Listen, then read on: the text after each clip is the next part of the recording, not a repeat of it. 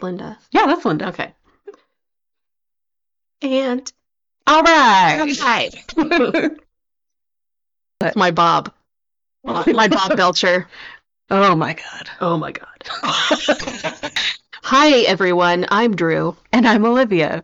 And we are Oddly curious. and we're back.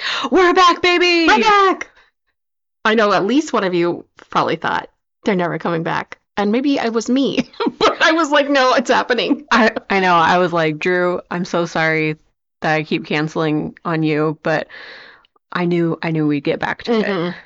Like first I was moving and then Your poor life became upended. I had COVID Mhm. and then yeah, things just kept happening. And then I actually got sick, yeah. but it wasn't COVID. Yeah. it was just like life and when you work full time and this is like a hobby even though you wish it could be your job hmm you just don't have time all the time No, you don't. But now we're back and hopefully better than ever. yeah 2024 is is our year to um podcast regularly i don't know Yes. i'm also going on a two week trip tomorrow I know. yeah But we're gonna and i wish olivia was coming with me i'll preface i'm like she'll just be in my pocket Oh, thank you.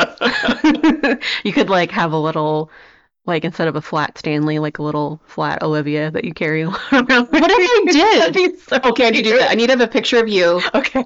and be like oddly curious trip Oh. until our real one yes. because that will happen we're gonna it could be like a road like trip or something. yes and it could be like podcast themed but also we could just do it for fun Mhm. we, we don't have to put the pressure on us but you know if something happens or like oh that's interesting Yeah. what let's drive there I know. We were just talking about I think a couple weeks ago, we both want to do like kind of a Southern Gothic, Mm. like abandoned towns trip. yes speaking of which i do have a shout out for Mm-hmm. southern gothic abandoned Okay. um, i think i sent this person to you before and they are uh oh my gosh back to bob bob belcher oh, Um, he's a photographer. I found him on TikTok and then I found him on Instagram. And of course, I can't remember what his name is because I like why put that to memory when you can just be like, there he is, but then I can't find it. um, I will have to find it for after the episode, but it's kind of the vibe I was thinking of what we want to do Okay. because um it's just so cool but at the same time i'm like i swear some of these places look like they're in the pacific northwest Mm-hmm. which i think Yeah. followers and listeners have figured out that's where we live and i think they are i think some people think it's southern gothic but it's actually eastern washington and eastern oregon Yeah, sometimes like I'll think something is Southern Gothic and then it's like, oh, this is actually like on the coast or Yeah. something. But yeah. turns out southern gothic is in your heart and you It just is. find it where you want it Southern Gothic is like the friends we made along the way I was gonna say if there's like a lot of abandoned churches or something. yeah which is like oh that didn't work out for you No. Something bad happened. something bad happened here, but and maybe it was just the plumbing. Maybe they just needed to do a remodel. It, it could have just been that, Yeah. honestly. They just moved into a different building. Yeah. Which that hopefully nobody died or anything. But like searching for this guy. I sent it to you one time. I I believe you. I just don't remember his name either. The problem is I've sent you so many things on Instagram that it's like wading through this this sea of how many Margot Robbie and Lana Del Rey pictures Right? Yeah. or I'm like, what have I sent you?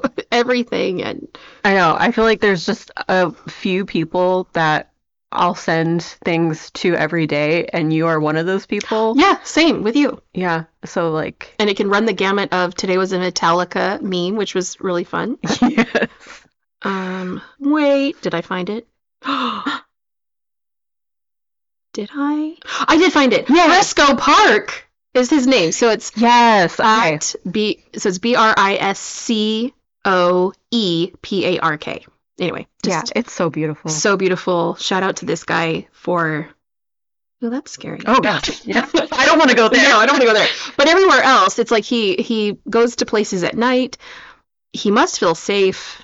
eh, it's easier to do stuff like that as a guy, Yeah. unfortunately. But it's just kind of like the peacefulness of at night, and you hear like crickets and frogs, and it's just a little bit creepy, but it's safe at the same time. Yeah. Hopefully he's like not going by himself though. Yeah, I'm like, I don't care who you are. If you're going by yourself in the woods, that's you're asking no for good. trouble. and some people on TikTok have even asked him, "Are you by yourself?" And he's like, "Yeah, I feel safe." Which I'm like, is that just part of his narrative of, Yeah. or does he really have no one with him? Also, the fact that you're saying that you're going by yourself, I'm like, if it was a woman, like, you can't tell someone you're going by yourself because No, then you're they might be plotting something bad. Yeah, Oh, that's gonna be. that that turned This into a took, I was bummer. like, wow, this took a dark turn.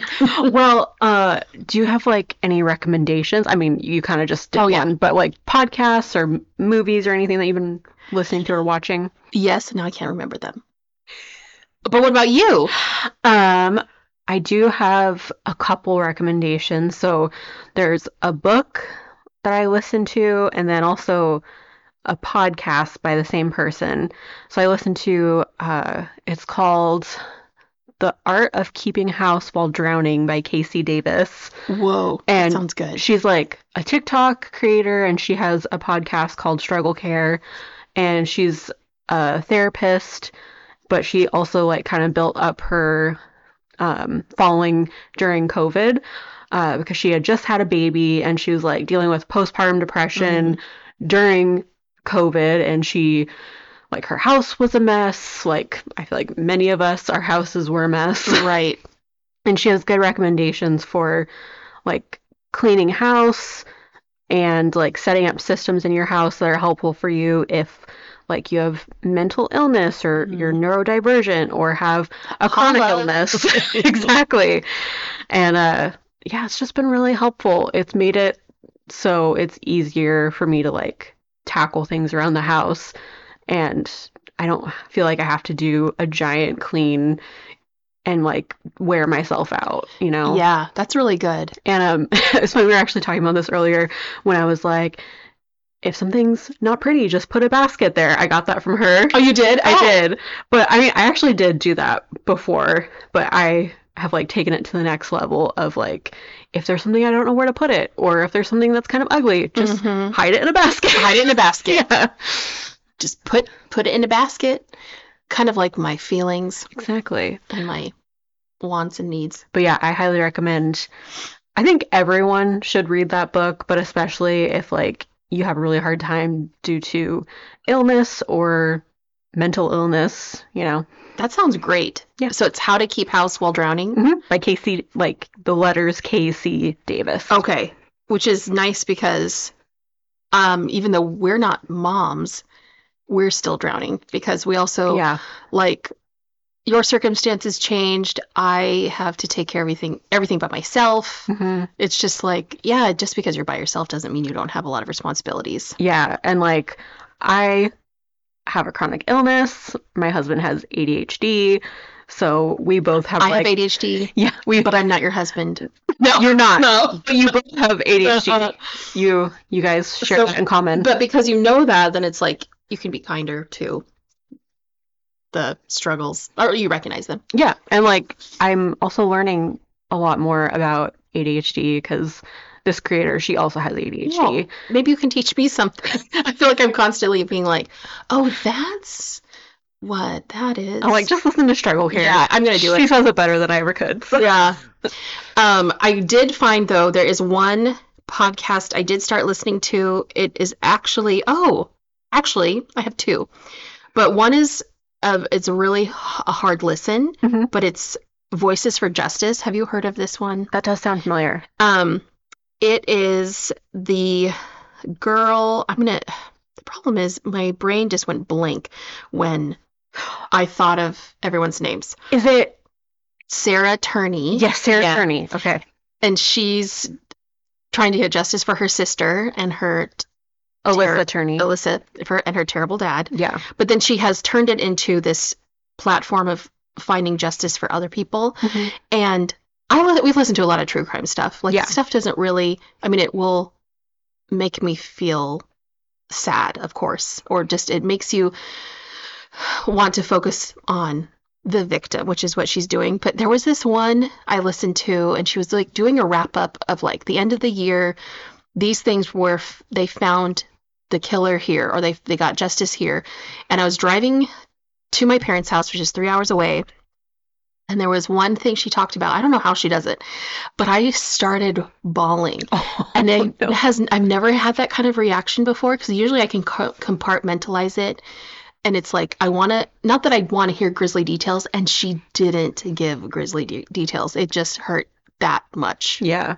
like emotionally, and I was like, this girl is amazing, and she has nearly like perfect rating on Apple Podcasts, which is like we all know how people are stinkers when it comes to Oh, totally. Yeah. it's like the fact that she, everyone is like, no, this is good. Anyway, Voices for Justice, it's a hard listen, but it's kind of important just because it's like the stuff you've never heard about. It's marginalized people, marginalized women, you know, people of color, um, or a lot of children, which is like, Mm-hmm. that's what got me. That's Yeah, depressing. I was literally like, oh my.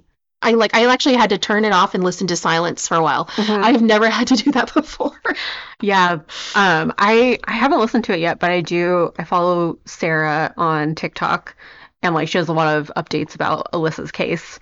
And then um, I saw when you were showing me that that she also had as a guest um, Laura from the Fall Line, yes, right here. and I I love Laura as well. She's so cool. That's Even an- her picture, she looks like I wouldn't mess with her. Yeah, that's another podcast like that is very Yeah. victim focused and like um i mean it's literally the fall line it's like the people who are left behind because Yep. they're marginalized Yeah. so Also, I should do a shout out to Chelsea, my one of my besties. Who? chelsea oh yeah, yeah. You're like Chelsea. i know chelsea You know Chelsea, but she's the one that told me to listen to it. good job chelsea Yeah, Mm. because she's always on the hunt for new things. Mhm. Yeah, because she's one of us. one of us But the other thing, so we're going from dark and heavy to happy, is our mutual friends started their own podcast. yes and it's called Cozy. Ooh, hold on. I was gonna say the name wrong. I'll oh edit my it out, don't worry. gosh, cozy. I was gonna say cozy coffee fall date, and I was like, why does that sound wrong? like cozy coffee fall date, because I think you said the fall line. oh my god in your head Yeah, cozy fall coffee date, which is much nicer. yes Yeah, and it's just happy. with uh our friends jessica and telly Yeah. So give it a listen. It's like the things you love about fall pumpkin spice, sweaters, having fun things to do when it's cold outside, just in general being cozy. hmm and they are both very good with their research too. Yeah. yeah Research and being funny and adorable mm-hmm. and like instant dopamine. Yes. So cozy fall coffee date.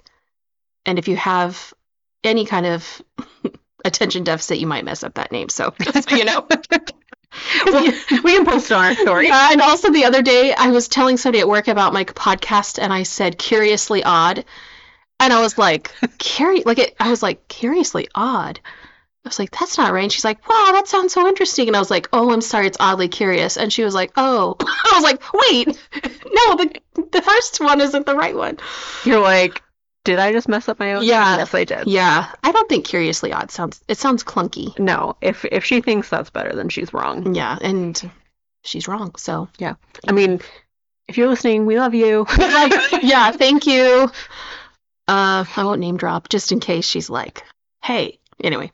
But and also thanks to all the people who are listening that stuck out our hiatus. yes, I'm like, I know a few of our our loyal followers that will be listening, but But all two of you, sh- shout out to you guys. Mm-hmm. you guys, we love you and you. Thanks, mom. My my mom told me sometimes the podcast makes her anxious, which I'm like, mom, I love you. I mean, me too. I know. I'm like, so I told her that this episode was going to be a little bit lighter, and oh no, you lied. I was do- doing my research, and I wanted to apologize to my mom just ahead of time. Mom, I love you.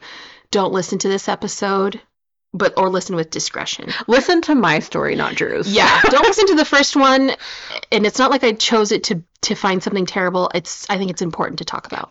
But if like if you're sensitive, um just Oh, and I guess I mean I will do a trigger warning before my th- story, but just so you know, I'm not doing any grisly details. I No. I never will. So- Yeah, we never do grizzly.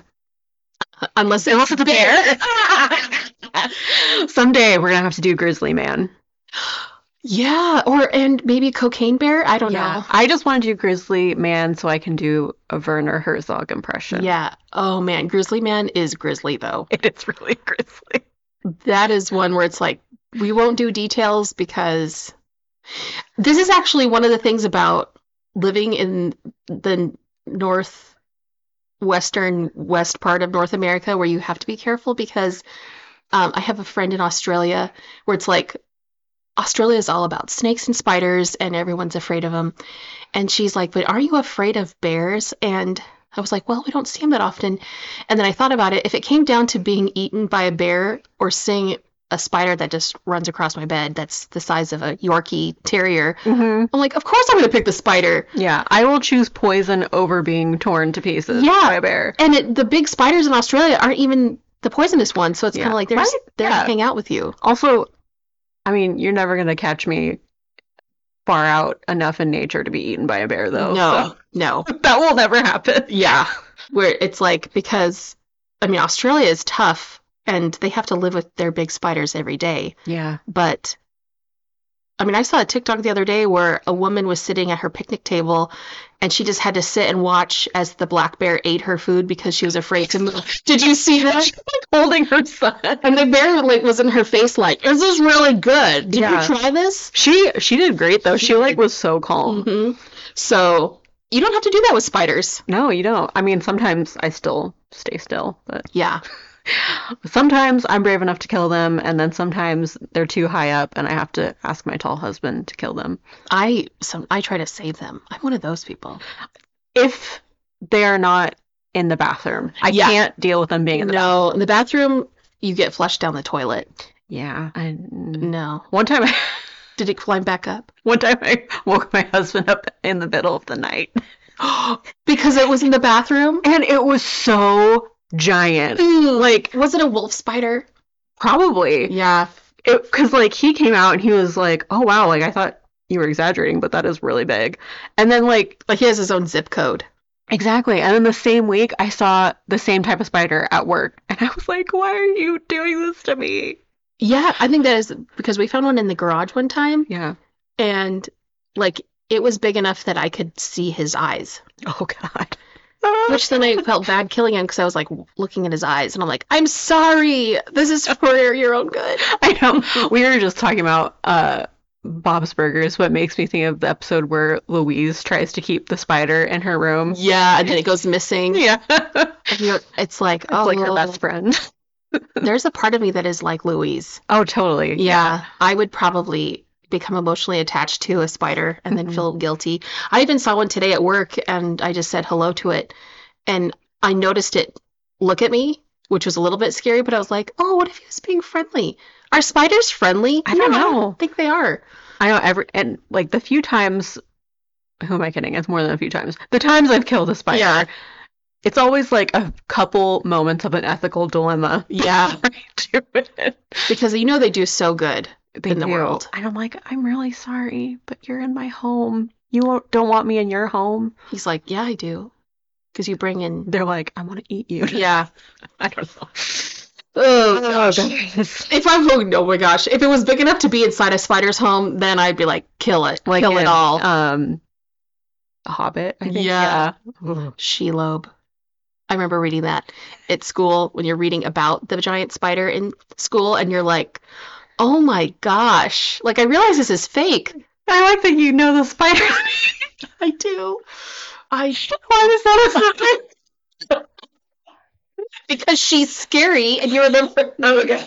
I'm like, give Shelob some respect. It was just like at the top of your brain Yeah. there. I'll never forget. Hashtag never forget Sheila. Shelob. Justice for Shelob. Actually, She's kind of a jerk. she's kind of a jerk, but at the same time, when you think about spiders, they're just trying to survive. She's like, I don't know what you are. I just need to feed my kids. Yes. Yeah. She's just trying to take care of herself. Exactly. She, she's a single mother. She's a single mother. She ate her husband.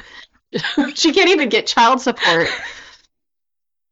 Uh, oh, that that was pigtail. uh, so, well, do we want to get into our topic? yeah, we should. Okay. Okay, so our uh, our theme for this episode is it was just going to be animal heroes or like heroic animals, but we both ended up doing dogs. We were going to actually do this. We did the same dog, I know, and then I was like, oh, I'm glad I said something. which is like, I was like, oh no, I have this. I have this ready to go because this is something close to my heart. But as I was doing the research, I was like, this is devastating, but important because it's historical. And I think everyone should just know this happened. Yeah. Oh boy, here we So go. Here we go. And did I cry doing research about this? Yes. Get your get your tissues out. Yeah. Get your glass of wine, hmm everyone. We have ours. We have ours. Okay. So today I am going to tell you, Olivia, and everyone else who is listening about animals in space. Let's go. Let's go. My sources are an Atlas Obscura article by Eric Grundhauser, a NASA article by Tara Gray, and a space.com article by Megan Bartels and Mike Wall, and then, of course, Wikipedia, Mhm. which sometimes I will look at the, the sources on Wikipedia and it's the same sources of what I've looked up. Yeah. But they do it in such a concise way, it's like almost like bullet points. Mhm. Whereas, like, some articles are so well written, but they're very flowy that you're like, I'm trying to find a specific word, and Yeah. Wikipedia will just have it. So, anyway. So, as we have known humans to be, they are fascinated by all the things they can't do, which includes flying. I thought you were gonna say they're terrible. They're terrible. Oh, as we know humans to be, they're terrible. Yes. And they really want to fly. Mhm. And it's kind of like, have you ever thought about why? If you can't, try, why are you wanting to do this? Yeah. Why why are we trying so bad? Right. And which I'm like, I'm happy for it because then I'm going to go on a 14 hour flight on Sunday. Mhm. So I'm like, I'm thankful for that. But at the same time, it's like, why did we think we just stay in a boat? I know. Anyway, that's just my, my personal gripe. um, but because humans have to create things to help them fly, they need test subjects first because they're not self sacrificing. Because cowards. Yeah. And Sorry, scientists. So, right. And so it just turns out for years humans have been flinging unsuspecting animals into the sky. Oh. And one of the first instances, um, interestingly, was in 1783. The Montgolfier brothers in France. They were aviation pioneers and avid balloonists. Um, they wanted to test out a Hutter balloon as a force, a force, a source of travel Mhm. from one place to the other, um, which sounds whimsical and beautiful. But they were like, "Well, we could die. Where should we practice this with animals? Oh, the gardens of Versailles." so, with Marie Antoinette watching, Marie, our our girl. girl Marie, friend of the podcast, Marie Antoinette. She was among the guests, and I was like, "Of course she was there. That's her house." Like, so, yeah, I guess did. he would be. like they didn't invite her. That would have been really awkward. Yeah. Um, so they watched this happen. The brothers, in order to test out this form of travel, um, they brought a rooster, a duck, and a sheep as test subjects. Interesting. Yeah, the only name I could find for these animals was for the sheep. His name was uh, Mont au Ciel, which means f- climb to the sky in French. That's such a whimsical name for sure. I know, Oh god. right? And he was chosen because of his similarities to human physiology. Mhm. Well, okay. Turns out we're all just little sheep. Um, are. but Yeah, the duck was chosen because it already has the ability to fly at high altitudes and would act as a control. And the rooster was a bird that never gets very high off the ground and would act as a comparative case for the duck. And then it's like, actually, the rooster is just the person who's afraid of flying. It's like, you meet someone on every flight that's like, why are we doing this? I gotta say, this whole setup sounds like a riddle. It really does. I'm like, so a sheep, a duck, and a rooster walk into a hot air balloon. and um, so the balloon took off uh, that morning with its precious cargo and sailed for about eight minutes. The balloon covered two miles or 3.2 kilometers for those who are smart enough to have the metric system. and they obtained an altitude of about 1,500 feet. Um, for those first eight minutes, uh, it was great until it crashed landed in a small forest. The animals were fine. Oh, thank God. okay. right. Yeah.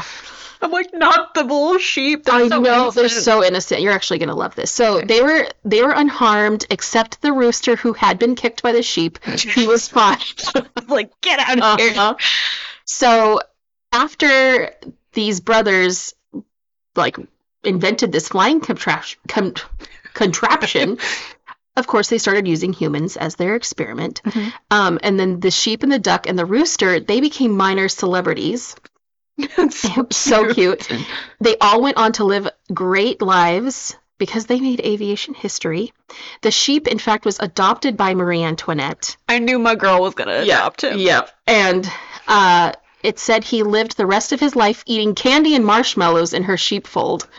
So she's not great at knowing She's their not. diet, but she was just she loved him so much. She's like, you know what would be cute if this sheep ate a marshmallow? 'cause Uh-huh. It looks like It's a like- marshmallow. Yeah, I bet that's what it was. Marie, I get you. I get you. Um, so of course, as time goes on, more forms of air travel is developed, like with um, blimps. I forget the actual like, like that. What's that one word? a zeppelin. A zeppelin. Yeah, I'm like the one that's not a blimp, the one that doesn't sound like a sandwich. Um, zeppelins, and then of course airplanes. And it's like, of course, there are instances of animals going on those. It's just not as like memorable, just because it's like people were on it. Of course, they have their little dog with them yeah. eventually. So. If you are wealthy enough at the time to travel, you might have a little dog with you. That's course, just, yeah. I mean, people are doing that to, today. So we're jumping ahead several hundred years from the Montgolfiers with their balloon test, and we are in the 1940s, and it's now the space race. So uh, we're, they're like, I have, I'm sick of the sky. I need outer space. Humans Mhm. said. The final frontier. The final frontier. So, before humans could actually go into space, one of the prevailing theories about spaceflight was that humans might not be able to survive long periods of weightlessness. So, for several years, there was this debate among scientists that the effect of prolonged weight- weightlessness would affect humans negatively. And then American and Russian scientists were like, let's utilize animals, which, uh, ugh, I'm like, come on.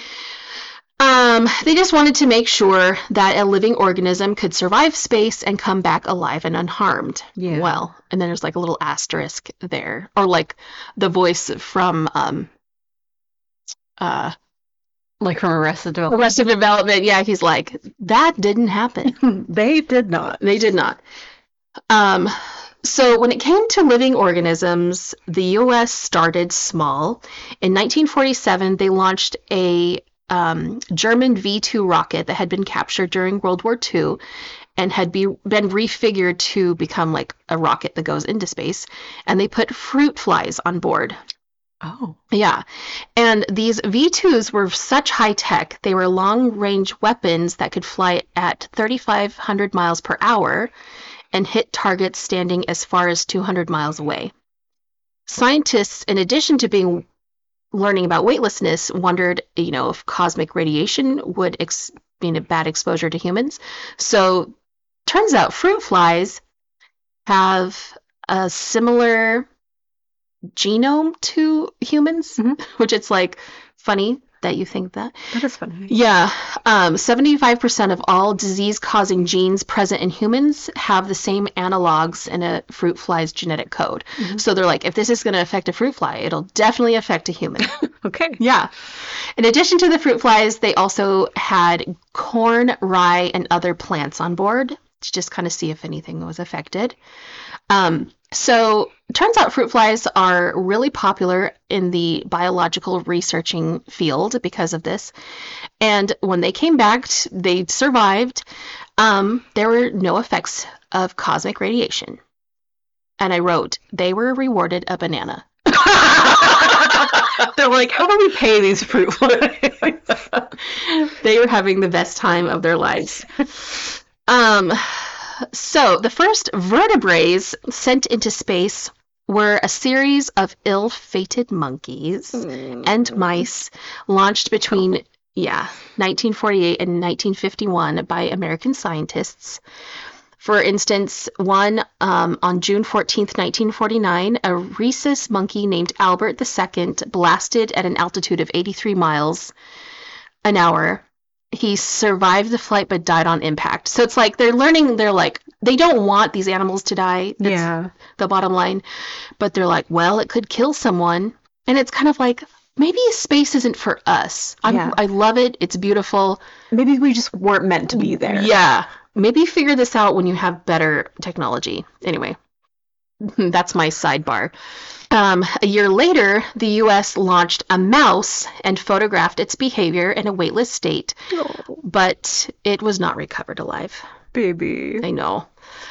Now we're going to the Soviet Union, and it just gets more intense. It does, yeah. Um, first, they launched a pair of dogs, Saigon and Desik, 62 miles into the air, which is not quite space level. I think 66 miles into the air is considered space, but they were recovered safely. This is in 1951. But throughout the rest of 1951, the Soviet Union launched so many dogs. It was just like, they're like, hey, it works. Let's keep trying. I'm not going into details because there were so many that were hit and miss of whether they survived or not. Mm-hmm.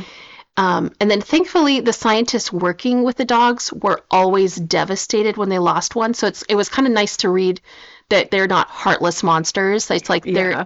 they're in a communist government. They literally have someone making them do s- stuff against their will. Like they're Yeah. like, my family's going to get killed if I don't do this. Right, yeah. So they just were like, okay, and then yeah. Yeah, I so- don't blame the scientist. I don't either. Yeah. So, um, the only funny thing I found when doing research about this is that there was um, a stray dog that they were going to use named Bobbick. What a cute name. I know, and she ran away. She's like, no. no, right. So they found another stray to replace her, and they named her Zib, which was translated into substitute for a missing dog named Bobbick. And then Zib ra- ran away. So it's like, That's hilarious. yeah. She's like, not today. So the US and the USSR were keeping close tabs on each other as far as advancing space travel. And after Russia's first successful dog trip, which was those first two dogs, the US launched and retrieved an anesthetized monkey named Yorick, along with 11 mice. And I forget which article, I should have written it down, but one of them said, Alas, poor Yorick Oh. he died and this is what is really heartbreaking he survived the trip but he died in his capsule overheating in the new mexico sun being waited No, for rescue Oh, baby. and it's like you guys didn't even think about that like I seriously. Ah. I'm like, the worst conducts heat. yeah and he's Idiots. in metal I'm like, you think scientists would figure that out? Ugh, yeah yeah i don't know um, so then may s- uh, 22nd 1952 two philippine monkeys patricia and mike along with uh, two white mice, Mildred and Albert. Sounds like they're on a double date. It does. Are they living in like Coca Cabana or something? Right. Um, I wish. right. Um, these animals were the first to experience a period of weightlessness while also not dying. They returned safely and they lived comfortably after their venture into space, which is like, I guess that's the one nice thing about the animals that came back alive is they're like, thank you for your duty. Now go live a nice life. I wonder if the mice are like, oh my god, do you remember that time we were floating? Oh, God. What happened? And it's sad because it's like mice already don't live a long life. Mhm. Like they're just like a, qu- a portion of their life was in space, and then monkeys they're like, "Hey man, I can, I can forget about this because I have so many snacks to eat for 20 years." Right. Um, okay, so because of this um, successful mission by the United States, the USSR stepped up their game, which it's like, okay, come on. Russia's like, hold my vodka. Uh, Yeah, yeah, Yeah. they were. Um, so we're getting to the star of the show is Laika, Like, uh, the first Earthling to be launched and orbit the Earth, also known as the Goodest Girl. That's what I wrote. the goodness girl. Uh, so behind all of this, at the helm, is Nikita Khrushchev, the Soviet leader. He's so desperate for a spacecraft to be launched on November 7th, 1957, because it's the 40th anniversary of the October Revolution when they overthrew the Tsarist autocracy. So it's like they're um, the anniversary of when the Bolsheviks killed children in cold blood. They're like, let's put something into space. It's like, And kill that. and yeah. kill the but it's like i wrote why did he want to do this just soviet leader things i guess like Nikita, you're going in my burn book. i know uh, i don't really understand he's like to show that we're really successful let's go into space Yeah. I'm like well I don't no know. i don't think that's going to work out well so he gave scientists a deadline that was like right around the corner Of course. of course because it's like That always goes well. uh-huh. They were wanting to do it in 1958, and he's like, no, you have to do it November 1957, because of course. Of course, yeah. Um, because he wanted the world to see his engineers deliver a, quote, space spectacular, a mission that would repeat the triumph of Sputnik 1, which Sputnik 1 was the first satellite in Earth's orbit, which only happened in October of 1957. Mm-hmm. So this happened a month later. He's like, you need to put someone in space. Oh my gosh. No, I, I'm like, the answer is no. Um, so of course, if they were going to do it, they had to use a dog because that's what they had been using. Soviet rocket engineers had long intended a canine orbit, of course, for 1958, but now they had to move forward fast to satisfy Khrushchev's demands. So they did everything they could to make their November launch. So, sweet little Laika, she was found as a stray wandering the streets of Moscow a few weeks before the launch. Soviet scientists chose to use Moscow strays since they assumed that such animals had already learned to endure conditions of extreme cold and hunger. They're like, let's make it worse. For yeah. Them. Like, Jerk. let's lure them into a s- false sense of security and then make them do things they don't want to do. So she was this, um, it was either 11 or 13 pound little female dog, a mixture of mm, possibly husky or another Nordic breed, and then possibly Samoyed, and then some kind of terrier, which is so I cute. bet Oh, she was so cute. So there are so many pictures of her, and we'll have to share them on our Instagram. So everyone can cry. Yeah. Um, and she was approximately three years old. And um, Baby. Soviet personnel gave her several little nicknames, including little Russian names for Little Curly, Little Bug, and Little Lemon. Oh, so cute. And Laika is a translation for barker because she barked during her radio interview. She was probably like, she's like, get me out of here, get me out of here. And they're like, isn't she so cute? I like that they're like, isn't that crazy? She barked during her interview. Like, yeah, well, she's she could. She's not answering questions. She's telling you, I don't want to do this. Two other dogs were also in the running to be in Sputnik 2, just in case Laika did not work out. And one of them, Albina, they didn't want to use because she had just had puppies. Like they were literally taking female dogs that could be mothers and being like, time to go into space. well, I mean, I guess I'm glad they didn't separate her from her puppy. Yeah, that was nice. Okay, so there were two parts that made me a little sad. Um, this one is before the launch of the mission, scientists took Laika home to play with their children. Uh, Dr. Vladimir Yudovsky said, quote, Laika was quiet and charming. I wanted to do something nice for her. She didn't have much longer to live. They're like, let's get our children attached to this Yeah. dog. Yeah, That's great. So Laika was the test dog on a one-way mission into space. Albina was um, the backup dog. She had actually already flown twice in high altitudes, and she became a mother. I'm like, go queen. Wow. Um, and then the third dog, Mushka, was the control dog, and she was to stay on the ground and be used to test um, instrumentation and life support, which, whatever that means, I don't know. Yeah. According to a NASA document, Laika was placed in the capsule of the satellite on the 31st of October 1957, three days before the start of the mission. So she had to be in her capsule for three days without being able to move. And at that time, it was really cold in Russia, so they had to uh, keep her area warmed with um, like warm water. So at least she was comfortable, and she had a lot of food. Like she was well groomed, even, and they like p- like would paint iodine on her so they could place sensors, but they made sure she was at least comfortable. One of the technicians preparing the capsule before the final liftoff said, quote, After placing Laika in the container and before closing the hatch, we kissed her nose and we wished her bon voyage, knowing she would not survive the flight. Yeah. Oh. it makes me sad because it seems like the scientists were really sad about But it. yeah, I don't know how they could sleep at night. They, I would just be sobbing. Oh, I would just be s- like, this is why they invented vodka in this country. I mean, also, I would, I would steal her if Yeah. it was me. I would just go on the run. Yeah. And be like, Me and Leica against the world. oh my gosh. Be so cute. Oh. Okay.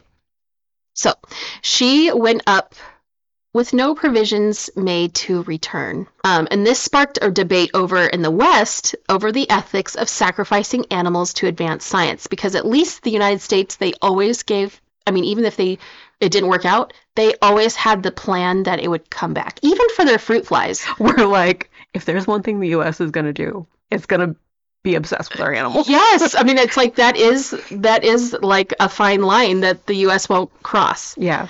Um, but the Soviet mm, thinking is not the same, s- which is very sad. Yeah. Um, so of course, so she did not return, and this at least gave them more information on what to do next. So Soviet Sputnik 5 in 1960 had a very successful mission carrying two dogs, Belka and Strelka, and they recovered after orbit and the following year despite cold war tensions soviet premier nikita khrushchev gave one of strelka's puppies to young caroline kennedy and they named her pushinka eventually she gave birth to four of her own puppies and john f kennedy referred to her or referred to them as the pupniks Which is cute. That is cute. That's a dad joke. If totally. And then I looked it up, and the pupniks are they're all given to like I mean people really wanted them Mhm. because again Americans are obsessed with their animals, True. and they I think for one of them there was like a drawing or like you like little kids just wrote in a letter of why they wanted one of the puppies, and I think Oh. one of the puppies ended up in like Iowa Mm-hmm. or something and just lived its best life. Just frolicking through the corn. Yeah, not knowing how it came there because of its ancestors. Yeah. Um, so NASA was founded in 1958, which I didn't realize that was that's not that long ago. Mm-mm. Um, and despite them being more prone to being careful with animals, of course, they also had their ups and downs. But from 1958 to 1961, they had used hamsters, mice, monkeys, and pigs. Oh. And surprisingly, most had a successful return. One in particular in January of 1961 was a champese named Ham. Ham. That's cute. It is an acronym for the Holoman Aeromed. I think it's Holoman is like either where he was stationed or the rocket he was in. Um, but he was the first chimpanzee in space aboard the Mercury Redstone rocket, and he was on a sub-orbital flight. So he just went up there, and he was great. He's really adorable. He's really Hmm. cute. There's a picture of him and Alan Shepard holding hands. Oh yeah. That's cute. Yes. So Ham performed so well during his flight that um, he even recovered quickly. He had splashed down in the Atlantic Ocean 60 miles from the recovery ship, and he was weightless for six minutes during a 16 minute flight. And a post flight medical examination found that he was only slightly fatigued and dehydrated, but in good shape. And this paved the way for um, Alan Shepard to be the first human astronaut in uh, May of 1961. So just like four months later, he was That is in pretty space. cool. I think at this point, humans were like, enough with the animals already. Like, Yeah. this is our goal. Just put me up there. Yeah.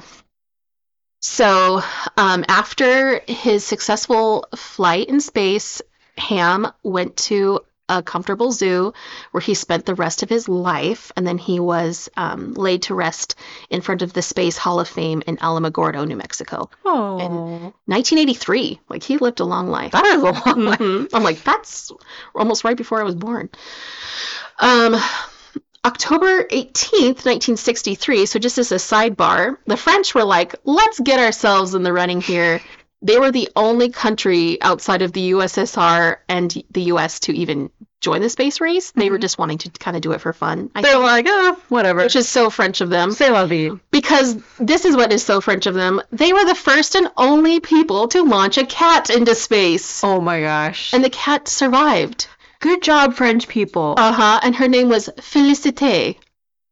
And she is so cute. She was a tuxedo, long hair. I love every single thing about that. Yeah.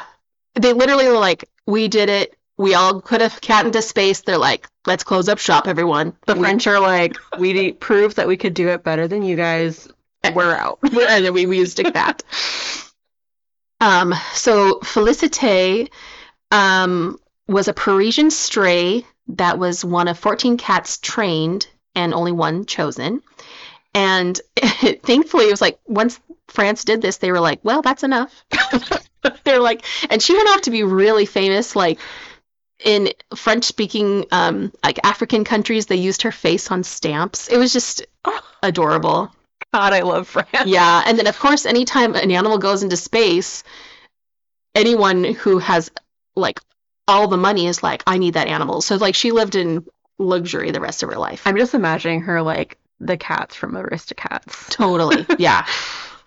I like that she sounds like she was like legally blonde, where she's like, like what? Like it's hard. totally. Yeah.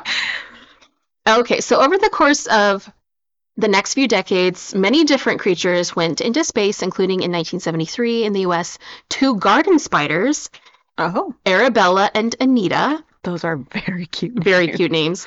They sus- uh, successfully spun webs, and this gave scientists the opportunity to study webs that were created in low or no gravity, which I'm like, I don't know why they'd want to know that. I, I don't know. Why not? right but it like they were different they were um, thinner in some places and thicker which was unusual because on earth they're all uniform Mhm. but for some reason the spiders were like and i wonder if it's just because of no gravity they had to anyway what scientists learned is spiders they know what they're doing Yeah. they're like little ar- little tiny architects of scary they are very smart. they are.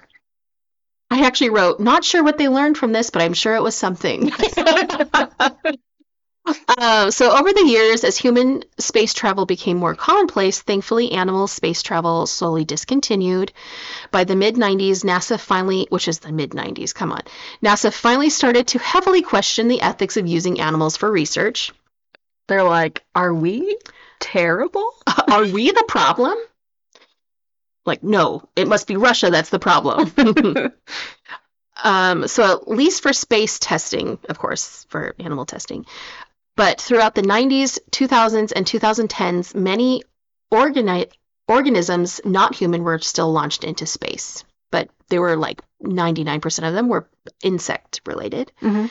However, in 2018, SpaceX, um, Elon Musk's space company, I Yeah. guess, um, launched from Florida carrying 20 mice. They launched on June 29th and arrived at the International Space Station on July 2nd. And this was a record breaking journey. It's the longest mice have been off planet and survived. Hmm. Um, I just have to say, yeah. one of the many reasons on my list that I don't like Elon. is the 20 mice he Yeah. put into space. I don't like you, Elon. They were like, hey, you just gave us another reason to not like you. Anyway, continue. Yeah.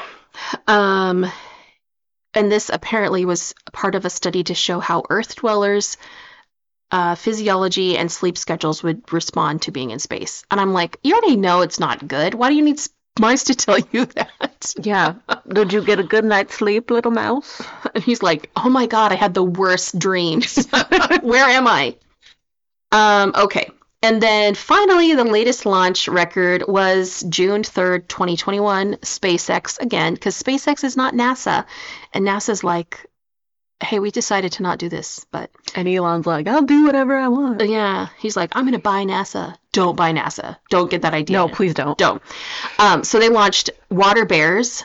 What? How you know those like they're like target grades? I forget the term for it, but they're like the hardiest little creature. They can live in the vacuum of space. I did not know that. I'll have to show you a picture. They're a little freaky looking, Mhm. but they are like they can be frozen for thousands of years and still be alive. Okay. Yeah. Like, hold on. This is worth noting. A a water bear in space. Oh. Have you ever seen those? Yes, I have. They're like tiny, tiny, tiny interesting. weird things, but they are just doing something. They're micro animals. I don't know. I should know more about them. I don't know what they do. That's interesting though. Yeah. So in addition to the water bears, they also sent Hawaiian bobtail squid Oh.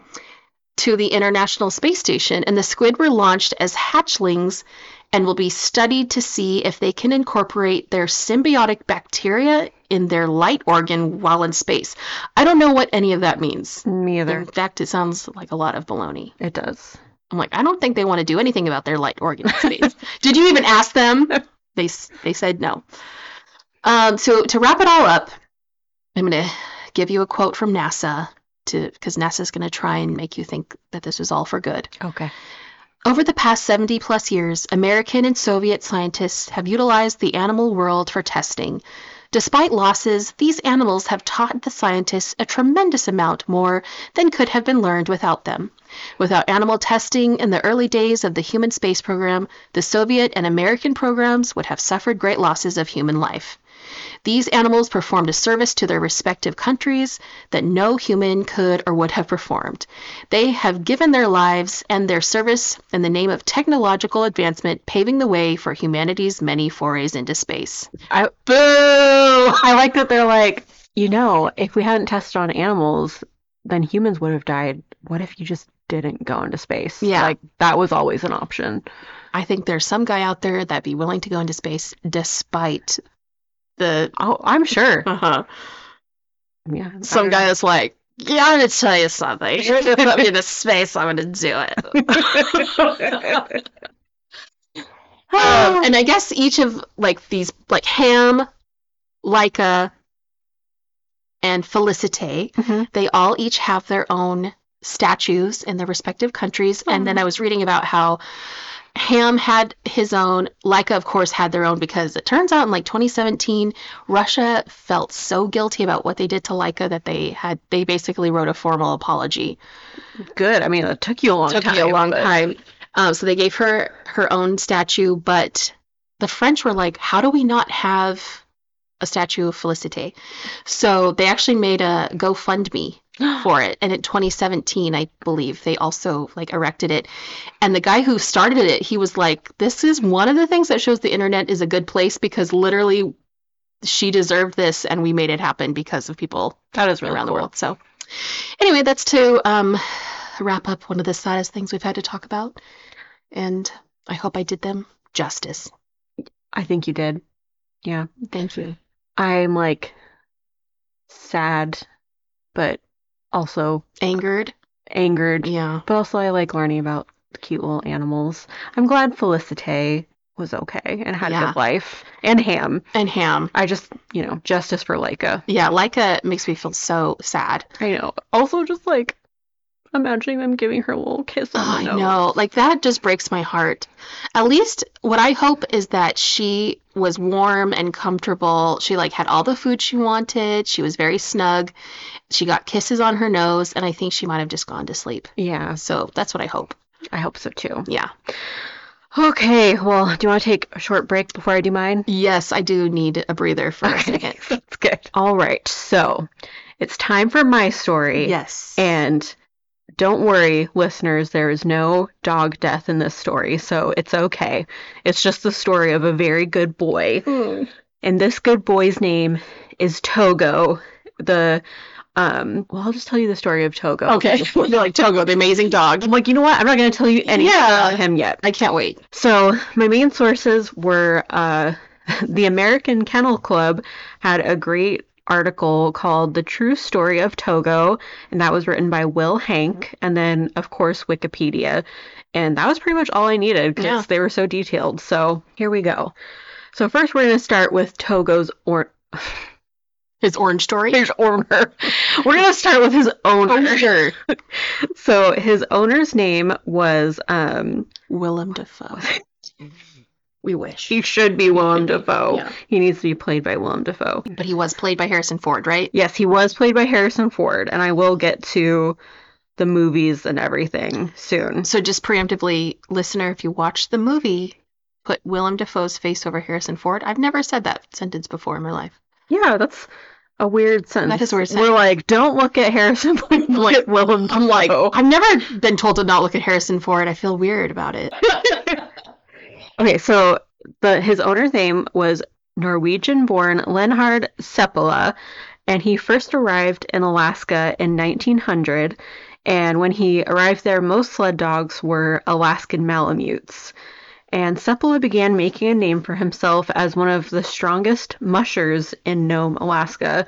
And for those that don't know, mushers are the ones that are like the humans that are telling the dogs how to go, like Mhm. on the sled. Kind of like a conductor of a Kind of, yeah. the dog conductor. They're like the trainer, Yeah. basically. Um, around that time, Siberian Huskies were brought to Alaska by Russian fur trader William Gusak. And in the summer of 1909, English musher Fox Ramsey, which is a great name, That is a great name. imported 60 Siberians to Nome. I think he was in X Files. sounds like a. I almost said really. wow, I'm special. it's estimated that Togo was born in 1913 to a dog named Dolly. Oh no, Dolly the mom. I dog. know, she's so cute. Apparently, she was a very good breeding dog. Oh, poor Dolly. I know She's, like, I'm tired of these kids. I don't want to keep having babies. Yeah, Maybe she liked it. I don't know. yeah. Togo was named after Heihachiro Togo, a Japanese admiral who fought in the war between Russia and Japan. And Togo was dark brown with cream black and gray markings, and he had ice blue eyes. Mm. Hmm. He was very cute. We have lots of pictures that we're gonna post with this pic- uh, with this episode because he was just so cute. I And feel like just a Togo collage. it will. I'm like, look at his cute face. Togo. And as a puppy, Togo suffered health problems, so Sepla gave him up for adoption because he didn't think that he could use him Hmm. as one of his uh, musher dogs. So uh, he gave him up to a nice family. However, little Togo threw himself through a plate glass window and escaped back home.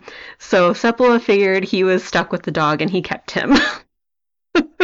That is intense. He's- Togo. He's like, You will not give me away. I can't even throw myself through a plate glass window as a human. And he was just a little puppy. Wow. He's the baby. He was proving his strength. He was. He's like, I am cantankerous. As Togo grew, he loved to watch the working sled dogs, but he was too young to be in the harness. But he would often get loose and run alongside the sled dogs anyway. So Sepala finally relented and put a harness on eight month old Togo and hooked him up to the team, which I wish there was pictures of that 'cause That'd be I s- bet that was so cute. It would be so, it'd be like a 80s montage where it was just like a fun song playing and It's like Rocky, but with Yeah. best. oh, wait, that's Karate Kid. Yeah. Karate. He's more of a karate kid. Yeah. So little eight month Togo ran 75 miles the first day in his harness, and Sepala finally realized that he had found the perfect lead sled dog. Over the years, Togo became known for his tenacity, strength, and intelligence. Togo and Sepala became inseparable, and during this time, Sepala won the All Alaska Sweepstakes, which was a mushing competition in 1915, 1916, and 1917, with Togo being the lead dog. And then we're getting to what Togo and Sepla are famous for. So, in the winter of 1925, a deadly outbreak of diphtheria spread in Nome, Alaska. Children were especially at risk for the disease, but due to the isolation of Nome, getting them medicine was very difficult. I was- I really want to be like, could they get it? gnome way. Is that terrible? Gnome way home. Oh, yeah. They're like, that's it, you're fired. um, they did have an antitoxin, but the nearest they could get it by rail was a town called Nanana. I don't know if I'm saying that right. I'm sorry. It sounds good to me. It sounds cute. Which was 674 miles from Nome. So that really didn't That's get really far. it remotely Oh my close. gosh, that's so far. That's like when you're in California driving to LA and you're like, I'm so close to LA, I can feel it. And then it says Los Angeles, 674 miles. Oh gosh, I know it takes forever. to and you're get like, to LA. that's it, I'm turning around. Where did my brain go? LA. Oh my God, I love LA. You're like, I'm on the five. I gotta take on um, exit. Mm. Sorry, Togo. Okay, sorry, Togo, we're gonna get to your story. Yeah. There was also a blizzard, so traveling by air was Mhm. impossible, so officials decided on sled dogs. By the time of the outbreak, Sepala was 47 and Togo was 12, so both were a bit old and considered Aw. past their prime. It's But- like the NBA. I know. I mean, like, like not old by any other standards, but by their standards, they're like, oh, I man, mean, for a dog, that is that's old. old. Yeah. But, like, 47, that's Yeah. not old. No. Uh, locals knew that Sepla and Togo were their best chance, so they recruited them anyway. On January 20th, Sepla and his 20 best dogs set out for Nome to retrieve the serum. Sepla's team and the westbound team, led by Henry Ivanov, nearly missed each other, but were able to make the trade because this was kind of a relay situation, and there was several teams of mushers and sled dogs. Mm. But um, Sepala and his team by far traveled the greatest distance because they were the most experienced. Um, on the ice, sorry, I can't talk. Oh. On the return trip, the team became stranded on an ice floe. Sepala tied a lead to Togo and tossed him across five feet of water. Togo attempted to pull the floe with the rest of the team on it, but the line snapped. Togo, being a very smart and good boy, I put that in myself, Yes. and an amazing lead, snatched the line from the water and rolled it around his shoulders like a harness and pulled the team to safety. He's so smart. He's such a smart and good What? boy. The heck? I know. I don't know if people could figure that out. no, seriously. And like he would have to have such quick reaction time. Strength and, yeah, smarts. Pulling 19 other dogs and a grown man. it's crazy. It's crazy. And, and it's almost like that sounds fake. Like, when if you wrote that into like a screenplay, they're like, yeah, They're like, come on, that's a little come on. Yeah. And Togo's like, no, this is very real. Yeah. Sepula's like, that's my boy. That's my boy. That's my plate glass boy. That's so. Sepala and his team made the handoff in Golovin, and the final stretch of the relay was led by Musher Gunnar Kassen, who had chosen Balto, who is often thought of as the hero of this story. Mhm. And actually, Balto was from Sepala's kennel, but Sepala had not chosen him because he thought that he was not ready to be a lead. I have a question. Yes, Are Balto and Togo related? they are not. Oh, interesting. I know. I thought. I mean, if they are, it wasn't Very mentioned dis- anywhere yeah, okay. here. But this article is like super detailed, so I think if Interesting. they Yeah. were, Yeah, it would they'd have been mention mentioned. okay. Also, did you ever watch the movie Oh. Balto? Yes. Okay, yeah, I watched that when I was a little kid, and then when I found out that he was not even the one that the, did the majority of the trip, I was like, "What the heck? I'm like, why is this not about That's a Togo?" lie. I know. It's, Wasn't Charlie Sheen his voice or something? oh god, I don't Who was the remember. voice of Balto? oh, we need to look this You up do real because quick. it might be like this. May, this rings true. Oh, that'd be so sad. Is it Christian Slater? It's got that vibe. Uh, let's see. Balto. I haven't seen it in so long. We need to do like a justice for Togo. We do. I guess Disney did just make a live action. They did. Kevin Bacon. Oh, it was so young, but it's a little bit. And I remember I was like obsessed with the girl Me dog in too. it, She was so beautiful. Anna. And it was played by Bridget Fonda. Oh my gosh, Anyway. Jenna. Yeah, I was like, I wanted to be that girl dog. Me too. I was like, I want to be a girl dog in um, Alaska in the turn of the century. I'm like, why is So specific. why is that dog so pretty? It's so pretty.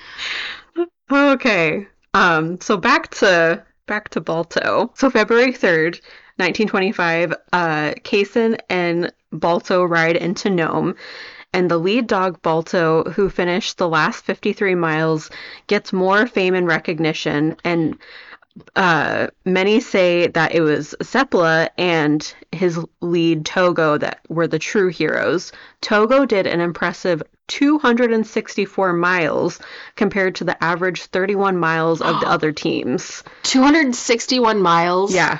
and- Why did Balto get that? I don't know. far? I think it's just because they were the ones that finished it up. Oh, I see. So probably when they got there, there was like, I imagine news people, Mhm. reporters.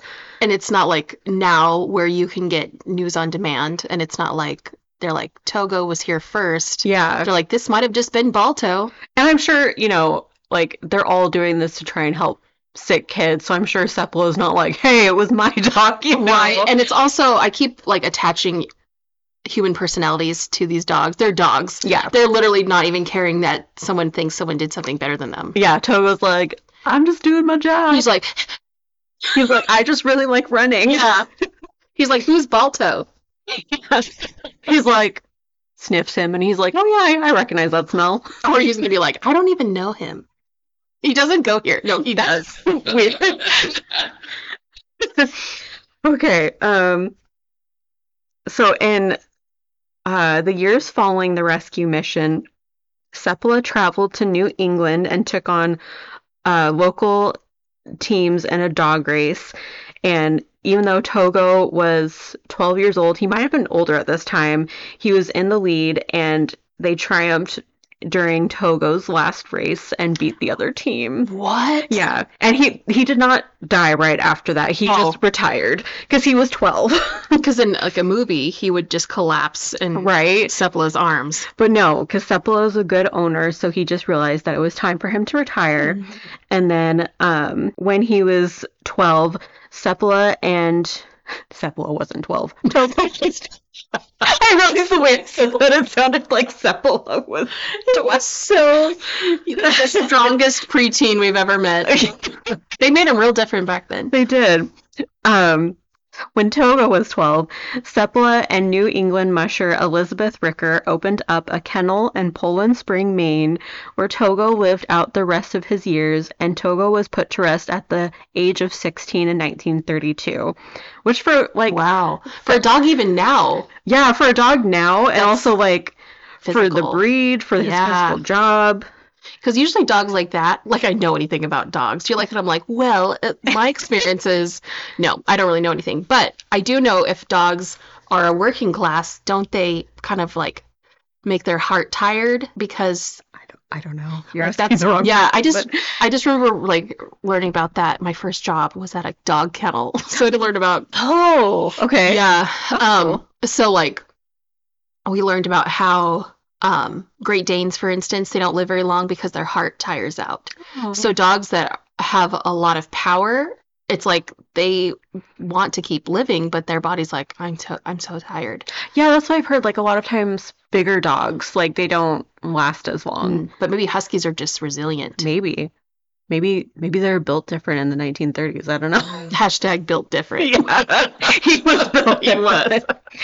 And then um, Sepla himself passed away in 1967 at the age of 89. Wow. And as for his thoughts on Togo and the Great Race, Sepala spoke about it in an unpub- unpublished autobiography. He said, Afterwards, I thought of the ice and the darkness and the terrible wind and the irony that men could build planes and ships. But when Nome needed life and little packages of serum, it took dogs to bring it through. Oh, I know. so sweet. I, I also really wish his uh, autobiography had been published because I'd be really interested to read that. And there isn't one. Uh, not that I've seen. Whoa. Yeah, maybe I don't know. There's just one written in Norwegian. maybe, maybe I don't know. Maybe his family just didn't decide Yeah, to that's release true. it. Balto, who is uh, you know, considered the hero, he earned a statue in Central Park, and for years Togo didn't get the recognition that he deserved, but he received his own statue in Seward Park in New York City in 2001, and he also got his own movie on Disney Plus, and it starred his own descendant Diesel playing Togo. His own descent. Okay, okay, I have to watch the movie now. Have you watched it? I haven't. because I, for some reason, I was worried because it has dogs in it, and that makes me sad. Not like I just did a sad dog, Right.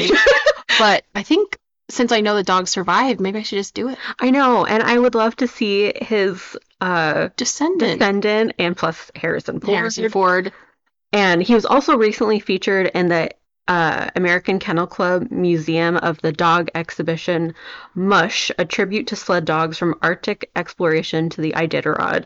And he he is also on display. Oh, his body? Yeah. Where? I, I think it's in Alaska. Yeah. That would be interesting. But um That's a little weird. I feel kind of weird about that personally, but if that's your thing, that's cool. yeah, I saw. So one time I went to Amsterdam and we went to the Rijksmuseum, and Mhm. there was a horse there on display, like a real horse from the Napoleonic era. hmm and he had a really interesting name and a life, but it was so weird to see a real horse that was just there Yeah. and hundreds of years old. Yeah, that's. I'm like, I would rather just imagine him Yeah. alive and well. And there's also, I when I was researching, I almost started crying because there's this really cute picture I'd actually had pinned to my Pinterest for a while of Togo and Sepala, and then in the article I was reading, it said Sepala bidding a final farewell to his beloved dog, Oh. and I was like, Oh gosh, that's right in the heart. I know. Dogs really are the best. I know. As much as I love cats, I don't think a cat would ever care enough to run 600 miles. No, they they show their love in other ways, do. but yeah, I can't. im- I don't know. Who am I to say? Maybe a cat Yeah, has done that. I feel like cats are like, oh, you need to have that done today. They're like, let me just lay down and lick myself. like let me think about that. But yeah, I can't wait to post pictures because Chogo has the sweetest little face. It's gonna be like the episode of the goodest boy and the goodest girl. I know. Pogo and Leica. I hope Friends they're. forever. I hope they're in, on the Rainbow Bridge together. They are. and Togo's a lot older than her, but I feel like if they were in the same era, they would have been friends. Yeah. Also, this is sort of related to the story, but not. But the other day, I was like, do you ever like hear a sound on TikTok and you're like, I don't know what that's from, so I'm gonna like click on the sound. Yeah. I made that mistake Uh oh. because it was a sound from the movie All Dogs Go to Heaven, Oh, No. which I never watched as a child You 'cause never I know did? myself. No, don't do it because I was like, I like dogs, and then I was like, oh, And- Charlie Sheen's in it. That's where I got Yes. the voice from. Because the dog's name is Charlie. Is it Charlie Sheen? I don't know. We But can look it the up. dog's name is Charlie. yes. Mm-hmm. He's like going to the little girl and he's like, I'm just coming to say goodbye. And she's like, Where are you going? And I'm like, Oh, oh gosh. oh gosh, now I need to see. But yeah, just That movie, I don't know what it is about children's movies in the 90s. It was all about we're going to rip out your heart. seriously, they just wanted us to cry all the time. They're like, here are your abandonment issues. it's not remotely Charlie Sheen at all. I don't even like Charlie Sheen. Why do I? Who is it? Burt Reynolds. Wow. It's gonna be more different. I like it even more now because I I used to know. know with a mustache. Also, I love Burt Reynolds. I love Burt Reynolds. I We're putting this out here first. We love Burt Reynolds. also I was just watching Golden Girls the other day and they're all excited to meet Burt Reynolds and at the end like Burt Reynolds comes to the house and is like I'm, I'm here to pick up Sophia. Because they didn't believe her, right? Yeah. They're like, that's nice, Sophia. Yeah, And Golden Girls is such a comfort. it is. I'm like watch that instead of All Dogs Go to Heaven. Also, real talk Pedro Pascal is current Burt Reynolds in his face. Oh my gosh, totally. right? yes. Because I saw a trailer for a movie. I don't even remember which one it was, but I was literally like, "That is Burt Reynolds," and He's it was, got like the mustache. yeah, and everything, and I yeah. was immediately like, "Well, I am interested. yeah. Color me interested." He's like one of the few old Hollywood actors that I feel like I haven't heard like, please don't tell me if you've heard anything bad because I haven't heard anything bad about Burt Reynolds. I haven't either. Just the classic 70s stuff where people probably smoke and drink, Yeah, maybe but cheat on their spouses. I hope not. Probably not. I haven't heard anything creepy. Yeah, I should nothing say. Yeah, Yeah. That's the Yeah. that's the real thing, isn't it? yeah. But anyway, that's Wow. the story of sweet, sweet boy Togo. I'm really glad you ended on that one because Me that was too. much happier. you know, I was like, I think I sent you the gif of like Tobias on Arrested Development, like crying. in the Crying in the sh- shower. Yes, that's exactly it. And that was me, like, even though there's like nothing sad in the story, I was like, he's just It's such a good so boy. good, so pure. I know. That was me at work, so like having to help patients in between, like rereading my research Mhm. and being like, oh my gosh, why am I doing this to myself? Yeah. Well, do we have anything else to say before we go? Um, well, I do have one thing to say. Okay. is that Togo's story it shows how humans and animals, if they work together, it can be really good. Yes. And that I think humans are supposed to take care of animals, Mhm. especially if you've domesticated them. I think that's your responsibility. Exactly. But it don't abuse a animals' abilities because they c- don't have a way of advocating for themselves. Yeah. If you if you're out there and you do anything to animals, we're gonna come and kick your butt. Yeah. We're like Don't even do it. Don't even think about it. We're like Liam Neeson. We have a special set of skills. Yeah. We're, we're Liam Neeson only when it comes to animals. Yeah. For humans, we're like, man, I wish I could do something. I don't have. I can actually can do CPR. yeah. You're like, that won't help beat anyone up, but I can resuscitate Yeah. someone. Yeah. But that's about it. And um, if you're gonna watch a movie with animals, look it up on doesthedogdie.com. That is important. Yeah. I have used it before. Yeah. And I'm going to watch the Harrison Ford um, Togo movie where Harrison pl- plays Willem Dafoe. we should have a movie night. We and watch should. that. Yeah. And let's not watch All Dogs Go to Heaven. Oh, No. No. I, I simply can't. except it's Burt Reynolds. Man, that makes me so We happy. can watch something else with Burt Yeah. Reynolds. Smokey and the Bandit Yeah. goes to heaven. I also I also don't want to watch Deliverance. Oh my gosh. Don't even look that up. Don't look that up even on anything. No. Just make sure you don't know anything about Deliverance. Also, I haven't watched it either. I've just listened to a movie podcast talk about it. So, I just know that so many people who were alive as adults in the 70s, like my poor dad, for Mm-hmm. instance, just went and saw it because it's like, it's Burt it's Reynolds. Burt Reynolds in a movie. Yeah. And then you're in it and you're like, what, what's happening? I got to get out of here. Also, kind of insane, like how for years I heard it referenced like in a joking way. Yeah, not funny. And then when I heard what actually happens in the movie, I'm like, I am sorry? What? Yeah. But don't use this as an excuse to look anything up. No. If anything, look up pictures of Togo. Yeah. Look at Togo and Willem Dafoe Mm-hmm. And Harrison Ford. and Burt Reynolds, And Burt Reynolds. but not all dogs go to heaven. But don't look up animals in space. It'll make you feel sad Yeah. inside. Okay. And well, that's all for me. That's all for me too. Yeah. We'll see you next time, which will be really soon. Goodbye. Goodbye.